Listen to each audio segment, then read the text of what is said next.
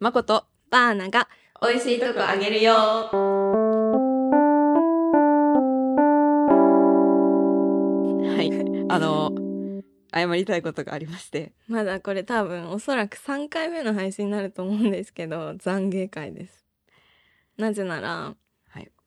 さっきまで40分ぐらい数日前に発表されたしいたけ占いのあの24年上半期占いをマコがお羊座で私はカニ座なんですけどそれをお互いのを読み合ってあげて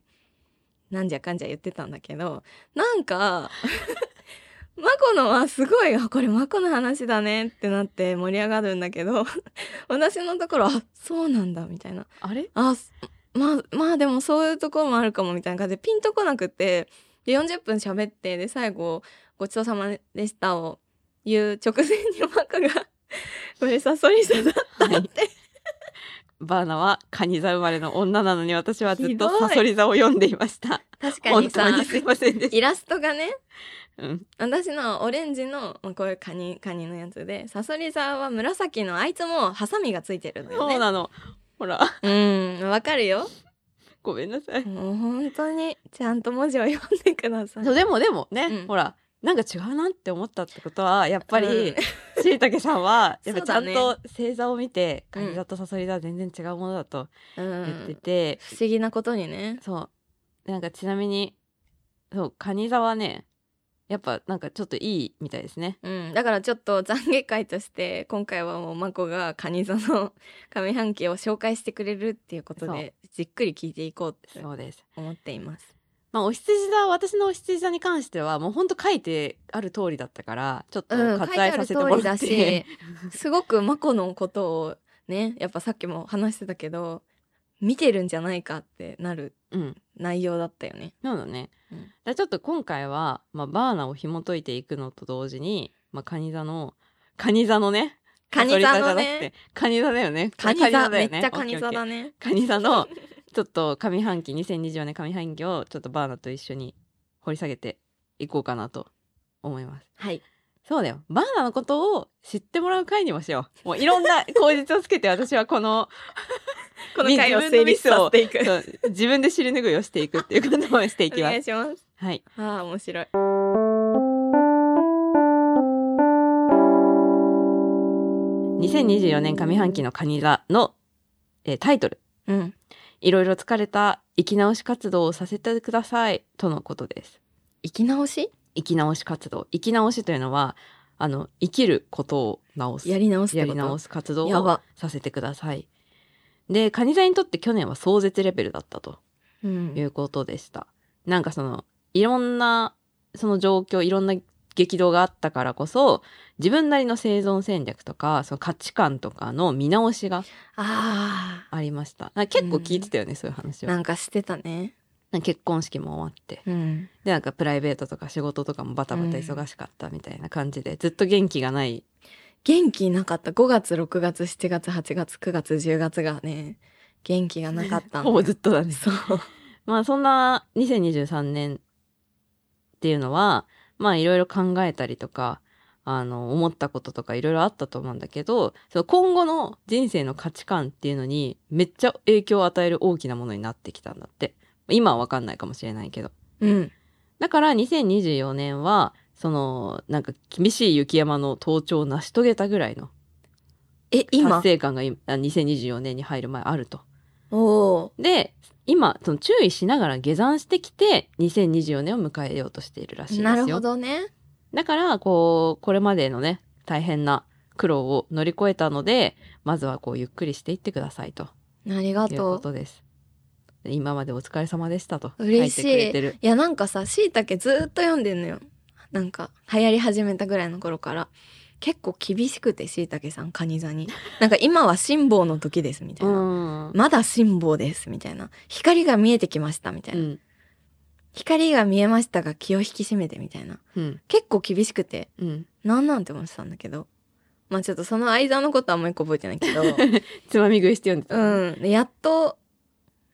やっとだね、うん、報われたねこれで、うん、報われたのかもうん、でなんかその第一に上半期やることっていうのはリフレッシュじゃなくてリバイブ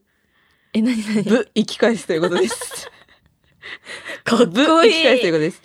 生き返りの儀式をする必要性があるみたいよ。儀式儀式。どうやってだろうで、まず、その、カニ座、日常生活においても、自分を回復させる時間っていうのをめっちゃ必要としている。あ、そうなんだよな。うん。な、な、何をして回復してるいつも。なんだろう、食べるのと、寝ることかな。まあでも、毎日それってやるじゃん。食べることも寝ることも。だから、いいんだろうね。なんか特別なことしないと心が休まらない人っているじゃん。うん、いるね。まあお酒を飲あまないとやってらんないみたいなことじゃなくて、寝ればなんとかなるって毎日やるとからい や今さ。寝る食べるって言ったけど、これ当たり前すぎるね。みんなそうだもんね。私はなんか編み物しながらドラマ見る時間かな。うんうんうんじ。っと、そうだね。じっと。で何時間でもやれる。うんうん。で、なんかそういう編み物やる時ってさ、一応オフじゃん。うん。だけどそのオフの時間っていうのは、その寝るとか食べるとか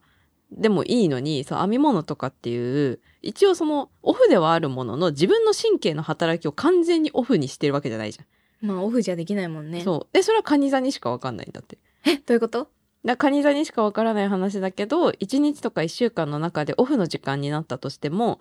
えー自分の神経の働きを完全にオフっていうのはできないあー、なるほどね。だからもう無になれないんじゃない、無になれないね。うん、だから緊張状態をオフっていうのにするのも結構難しいらしい、はいはい。だからこそここから先はもうこれに没入する没頭するとか、いわゆる外の世界から自分を遮断するで自分の中の世界に入っていくっていうそのうん自分を解放することっていうのがうん。日常生活の中でカニ座の人は大事となると。おー。でそのような完全にスイッチをオフにはできないっていう事情があるから、うん。リフレッシュのために遠くへ旅することが人生の中で本当に重要なオフのための儀式になると。え、そうなんだ。うん私、旅旅そ行んな好苦きじ手ゃなないのよに。 ね。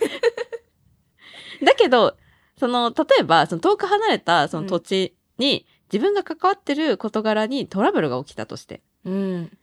だけど、あ、ごめんなさい、今、ちょっと遠く来てるんで、本当ごめんなさい。って諦めてもらう。うん。うん。で、どうしても無理な状況を作る必要があるってこそうそうとそうそうといねう。ことです。だから、その、今遠くにいるから無理ですね、とか、まあ、そこいなかったらないですね、の精神っていうのがうん必要になる。うん。で、そは、れはなぜなら自分を納得させることができるからとということですね。で、そのリフレ、単なるリフレッシュじゃじゃなくて、ここまで本当に頑張ってきたから、すごい認めてくれるじゃそん。疲れ切って気を張ってきた自分のリバイブの儀式。 これさっきから。 儀儀式ね。うん、が必要。なんだろうねからそう、儀式あねえてやるんじゃないだからそう、オフにすることができないからオフにしますっていう儀式をするのが、ああ、そっかそっか。いつも通り、なんとなく、ほんわり休もうかなって思うと、どうしてもその、ゼロの状態にはなれない習性があるから、うん儀式として取り行いなさいよってことね。だって儀式じゃなくてもできる人っているもんね。本当にあーそうだね。何もなくなる時間をちゃんと作れる人っているけど、多分バーナーはそれバーナーとか、まあ、カニ座の人はそれができないから、うん、ちゃんと形式としてオフにしますっていうのを儀式としてやるとそうか遠く行くかでもなんか前それ言ってなかったっけなんか仕事がさ、うんなんかこうなんだろうやっぱりこう会社員とかってオンオンとオフがすごいはっきりするじゃない今から仕事を始めて、うん何時になったら出勤そうそう何時になったら仕事終わりますっていうのがあるけど、バーナーの仕事の都合上そのリズムがないからあーなんか休みの日何してるっていう質問退を、勤うんなんかすごいされたことがあった気がする。ああしたかも、うんていうかそうだねそうなんだよねだからみんながもし仕事始まって終わるまでを100%でやってるとすると私どんなに仕事頑張ってても、多分だけど80%ぐらいしかいかないのうん、その代わり割とずーっと下がっても70%ぐらいは仕事のこと考えてるうんだよね、んこれをやめたいっていう。だからそのそれのオフにする話をとしてたかわそうそうできないから、儀式として自分をの精神を遠くに飛ばしてうん。なんかいやもうそこには私はいないんでっていう風にする必要があるっていうことだと思う。温泉かな温泉かな温泉かなだからその温泉入ってる間にもオフにはできないけど、うん儀式をすることで、まあ強制的に、いや、私は今温泉に来てるから、そうだね仕。事はしないんだ。とか温泉、いつもは入れないから、うんもう温泉入りに来たら何も考えられませんっていうことうんにそうそうそうそうするとかね。温泉入りたい。そうだね。バーナって確かに休むとかリフレッシュあんまりししてるイメージないし、そんな好きそうなイメージもないんだよね。そうだね求めてないうねん。だからこそ必要なのかもね。頑張ってきたから、うんこれまで。なるほど魂の回復ツアーと名付けて、リバイバルプランを立ててみてくだ さい。多分熱い、は熱いリフレッシュツアーが温あり泉まだ、すね。うん。なるほどで、ねちなみにこのチャンスがう、ん1月とか2月とかう、ん5月とか6月の初旬うんとかそういうとこで計画を立てて一気に飛び立つっていうのがおすすめらしいよ。一気に飛び飛び立つうん。だからこう、ちょいちょいやってこうじゃなくて、もう一気にリバイバルするぞっていう。そういうことかなんとなくそ長期休みう取いれうば半年にしようあなんかこの間それ言われたんだよ長ね期休み。うん。私だから自分の自営業の仕事もしてるけどバイトもしてるんだけど、うんなんかそのバイト一回休んだらみたいな感じで言われたんだよねこの間2ヶ月ぐらいうんうんしいたけ かやつうん。バーナーのだんだん椎茸だった。 え、でもなんかど椎茸説どういう意図でそれを言ってたのいや多分私がなんだろう世話だからその12月結構ね10月ぐらいからの3ヶ月間がすごい忙しくて多分それを見てて、ん。その私は編み物したいみたういな、ん。何もしないで編み物したいみたいな感じのことで嘆いてたら、うんもうバイトバイト休めばみたいな感じで言われたんだよねうーん。そうだよね。だって、で思いつかなかったからうん。そうかみたいな休んでいいんだよねみたいそうだよ、そうなだよ。そうなんか減らすとかさ、そういうのってできるけど、長期でまとまった休みを取るっていうのも全然やっていいことだもんね。そううん別に。誰に文句言われる筋合いもないもんねだってそうだね年末年始なんてさほんとなんかねみんな三が日終わってからお店オープンしますってところもあれば1月いっぱい休みますみたいなお店もあるじゃん、あそうなの、うん結構あったりする個人がやってるお店とかだからそういうことで全然やっていいですよっていうことなんだろうねだかうん、ら旦那さんもそれに気づいて言ってくれたんじゃないそういうことだったような気がするな、だからなるほどね羽を伸ばしてちゃんと堕落したりちゃんとそのための用意をしなさいっていうことだねそういうことです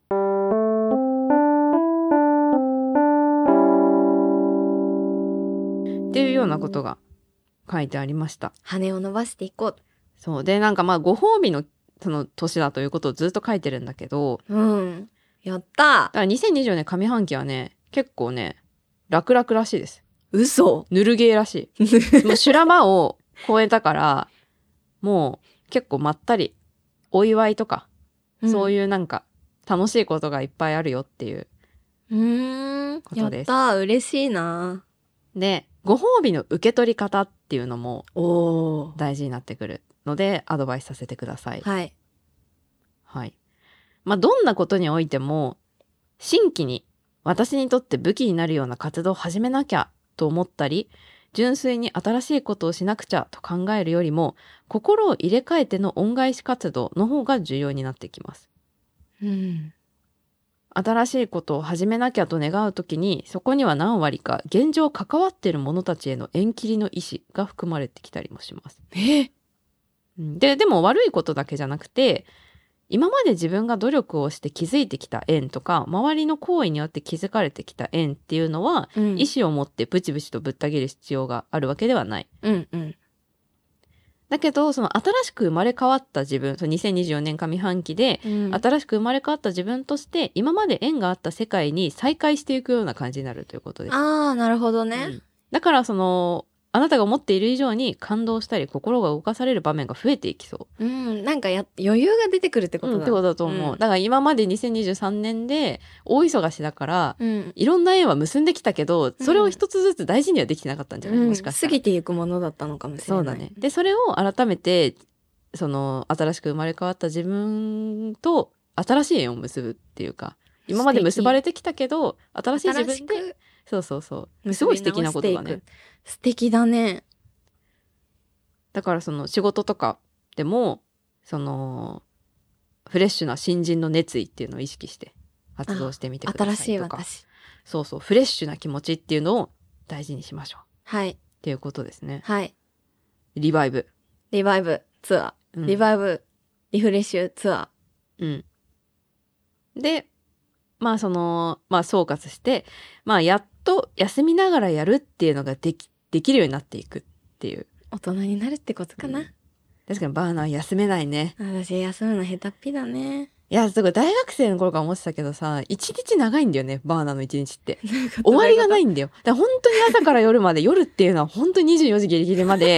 なんかずっとなんかしてて、なんかこの人って一日長いなって思ったことがある。私すごい一日短いのよ。うん朝起きてかそういうイメージあらるな何時までってもう決めてるというか、うん今日の終わりは何時にします。うんうん活動する時間をねそう。って決めてるけど、バーナは、その好きあらば予定を入れたりとか、好きあらば誰かに会ったりとかして、一日をフルで長く使う人なんだなっていうのはすごい思ってたの前から。うんでいつ休んでんのっていうのは。いやかつてはそうだったうん。で大変だったでなんか気絶のように寝てたけど最近は良くなってはいるようんうんうん良くなってはいるけどでそこでぶち当たったのがそのそうだねその一日の活動時間をその大丈夫な量にまとめるっていうことはできるようになってきたの。うん。このここ隙間あるけどなんかここはちょっとさすがに予定入れない方がいいなとか、うんそういう調整はできるようになってきたんだけどそうするとこうばらけるじゃん、うそんの。1日に入れないっていうことは別の日に用事入ってくるそうかだら、ね丸1日何もない日っていうのがないのよ。ああ、細かに予定が入ってて、一日うん羽を伸ばす日っていうのはないってこと。そうそういやだから毎日仕事してるわけじゃないけど誰かとどっかに行くとか、う誰かとどっかで会って話すとかよ予定が入っててそれ自体は楽しい予定なんだけど一日家でそれこそさっき言ったみたいに無になるみたいなうん。で無になるのって結構時間かかるじゃん。まあいろいろやることやんなきゃいけないからね。無になるでとこ言うってもね。そうそう急にパッと無になれないからそうそうでそう時間かかるとやっぱ一日かけてやりたいうん。もう何もなしで休むならでそういう日はあんまないあーねなるほどね確かにそれを作っていきたいなっていうのは常々ね思ってたここ1年ぐらいうん、だからずっとオンなんだよね。そうだねオンだうね、ん、えそのエネルギーはどこから補給して んの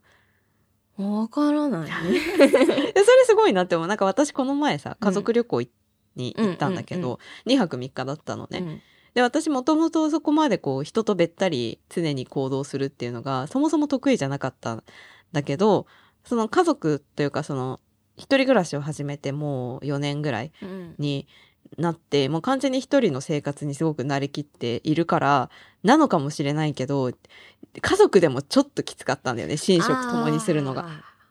なんかまあ、2泊3日の3日目でちょっとね完全にオフになっちゃったの。もうほんと家族じゃなかったら許されない ぐらい失礼だったけどあーうんもう完全にオフになっちゃっ疲てれ移ちゃったんだ動してる時とかももうなんか喋れないというかもうなんていうのポケットポケットしちゃうっていう かなんかもう使い切っちゃったのエネルギーを。うんうんで、だから家族といるのが嫌なんじゃなくて、うんうんそのわかるよ補給する時間がないから一人になって考えるとか、うんうん一人になって好きなことをする時間がなかったから、うんなんかぜ出し切っちゃって2泊3日の間に、うんうんエネルギーをね、うんで、補給する時間もないからもうなんか、ポケーみたいな。で楽寝しちゃかっったたってり言っすて。るたもんねそう、すごい楽しかったんだけど、楽しむのにもエネルギー使うもんねそう。だからすごい、それってすごいことだなと思った。だから私すごい燃費めっちゃ悪いのか もしれない。エネルギー補給ね何がエネルギーそう補だね給になってんだろうね、バーナー。なんだろうねドラマ見たり。で一番大きいのはできることなら夜ここで一人でドラマ見ながら編み物し続けるうんっていうのが一番作りたい時間なの、うん。でも毎日できるとも限らないし、うん、でもまあその時間の気がするそこで補給してる、でなんか休んでるっていうよりは今やりたいことをやりたいようにやってるみたいなああ、そうだね。自分の作りたい時間を作れているっていうことがその充足感になって、うん。それが次の日のエネルギーになってってるかうんも、うんうん。だからどんなにぼーっとする時間があってもそれをやりたくてやってるわけじゃない時はそれがそのエネルギー補給にはならないのかも。うん、わかるわかる。うんなんかだって、やりたいことやってるつもりでも、その、やりたいことが結構脅迫的にやらなきゃいけないことになっちゃうと、うん全く心はうん潤わないし、そうだね、やっぱや、なんかこれがやりたいなっていうのがうん、あるのであれば、それができていることっていうのが一番潤うね。そうそうそうそう、んなんだかんだ。ねそれができてない時っていうのが一番しんどい苦し時いかだもねね。別にやりたいわけじゃないけど、やりたいことができないっていうのが、そうそうそうそう今どうしてもやりたいわけじゃないけどそうそうそうそういや、そうだね。そうだね絶対そうだと思う。その時間をしっかり取っていくよ。うん。うん。無理やりにでも無理やりにで取っもていこううんだまあそのために温泉に入ったりとか、うんまあ、そういうのでもいいけどなんか身近なものでもねうん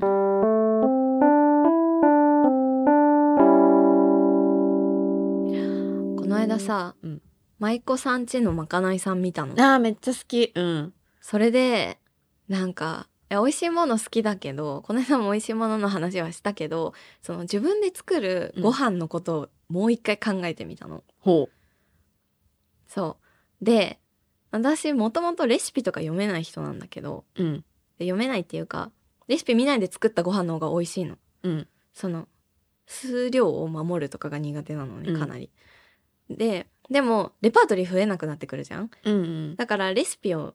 最近見てみるようにしてたんだけど、うんなんかやっぱしっくりこなくてうんでドラマに出てくるきよちゃんのご飯ってさなんかすっごく手をかけて作っているわけではないんだけどなんとなく染みついているリズムと手癖みたいなもので出来上がるあったそうだかい、ね普通のご飯っていうあれが目指したい。うんでしかもなんかその普通のご飯って自分の味うん、でだからレシピ通りに作るのと違うよね人に作ってもらそうなうのその人の味ってそうなのだってレシピももさ結局その人が書いたものというか、その人が作ったものを自分の手癖を消してそ作るものだからなんそうかどっちにもしっくりこない美味しいんだそう美味しいんだけど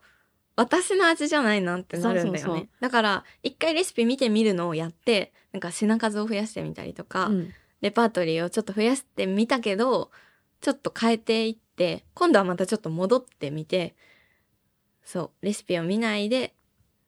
見るのちょっとやめようかなって思ったんだよね。そうだねうん、だからなんならだってそのさ例えばそのなんかこうクックパッドとかでさ、うんなんか普通の一般ユーザーがうんレシピ公開してるじゃん、うん、多分その人が作ってくれたものを食べた方が美味しいよねそうなんだそよの人のレシピをそうなぞるよりも同じレシピでもねそうそうそうなのよだからその舞妓さんちのまかないさんでも多分あのあれがレシピが例えば公開されて、ううんちらが作って自分で食べても違うんだよね、違うの作っても欲しいんだよ作って ほしい多分きよちゃんにそっちの方が美味しいですきよちゃんが作ってくれたきよちゃんのご飯が美味しくてそうなのきよちゃんのレシピで作られた私たちのご飯を自分で食べるのはなんか違うんだよね違うのそうそれはすごいわかるかもうん、だからちょっと自分の手を信じて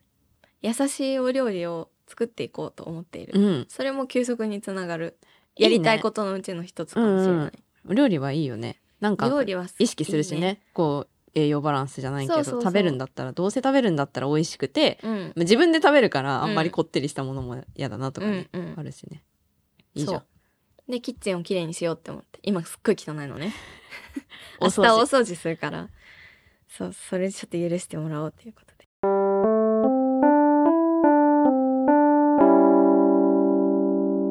2023年はいろいろ大変だったけど、うん2024 24年年ははリラックスの年となれますか、うん頑張る私は結構激アツの年っぽいからちょっとさ、もうせもったいないから短く編集して、この後あの、 サソリ座だったっていうくだりのところまでうん入れて、ちょっと没回として配信しようかな。そうだねう、ん。いや、マコ激アツだから聞いてほしいよね。そうだね私は私はもともと性格も結構熱いタイプなんだけど、なんかこうしいたけさんが言ってくれたことはこう私の割と人生な感じうがん言語化された感言じだ、語ね。化された感じだった、なんか私がいつも言ってることはよくわからないけどしいたけさんが言うとこういう感じなんだなみたあ、いなそうだ ね。いや、でもマコとしいたけさんもな、やっぱな、なんだろうね。そう、さっきマコしいたけさん、なんか擬態できそうっていう私が言いそうなこと結構言ってるかもしれそなういしいたけさんが言ってることもしまこが日常会話の中でちょっと言ってきてもちょっとおかしくないな、おかしくないうんそうなるかうんわかんないもしかしたらこうしいたけさんのこと言うのをしいたけさんが言ってることを言っちゃうかもポロッとえなんか自分の言葉として「うんやだ怖い言い換えますと、別の言い方をする別との言い方をするとっていうふうに言うかもしれない、もっと言うもとっと言 うとカニ座の人たちはうん生まれつきこういうことがあって うん天性 のそうそうそう持ち主だなんか私がそれ飲み会で急に言い始め たらちょっとどうしたのってなるよマコ最近そういうのにハマってるみたういんちょ なっと怖いかもね怖いかもということで、はい、いい感じですかね。はい、いいと思いますよ。ななので、はい2024年もちょっと楽しんで、はいカニ座の皆さん、カニ座の皆さん、頑張っていきましょう。頑張りましょう。お羊座の皆さんも激アツの一年にしていきましょ う行。きましょう。じゃあちょっとね、ここまで多分2回配信して、メールアドレスとか間違ってたかもしれないんですけど、今回が絶対に正しいので、聞いてください。はい。で、えっ、と、まあ、旧 Twitter、X の方でもちょっとアカウントを取って、まあ、今後、なんかお知らせとかするかもしれないので、ぜひフォローしてください。アットマーク、mkbn アンダーバーあげるでやってます。メールアドレスは mkbn.agel.gmail.com です。まあ、めんどくさいと思うので概要欄のリンクからお便り送ってください。うん、まあ、こういう一年にししたいなみたいなこと来たらいいね。そう。あ熱い抱負が来たらいいね。なたの椎茸占いどうでしたかってああ、そうだねう、ん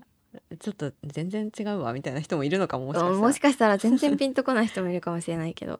楽しみに待ってます。楽しみにしてますはい。それでははい。ごちそうさまでした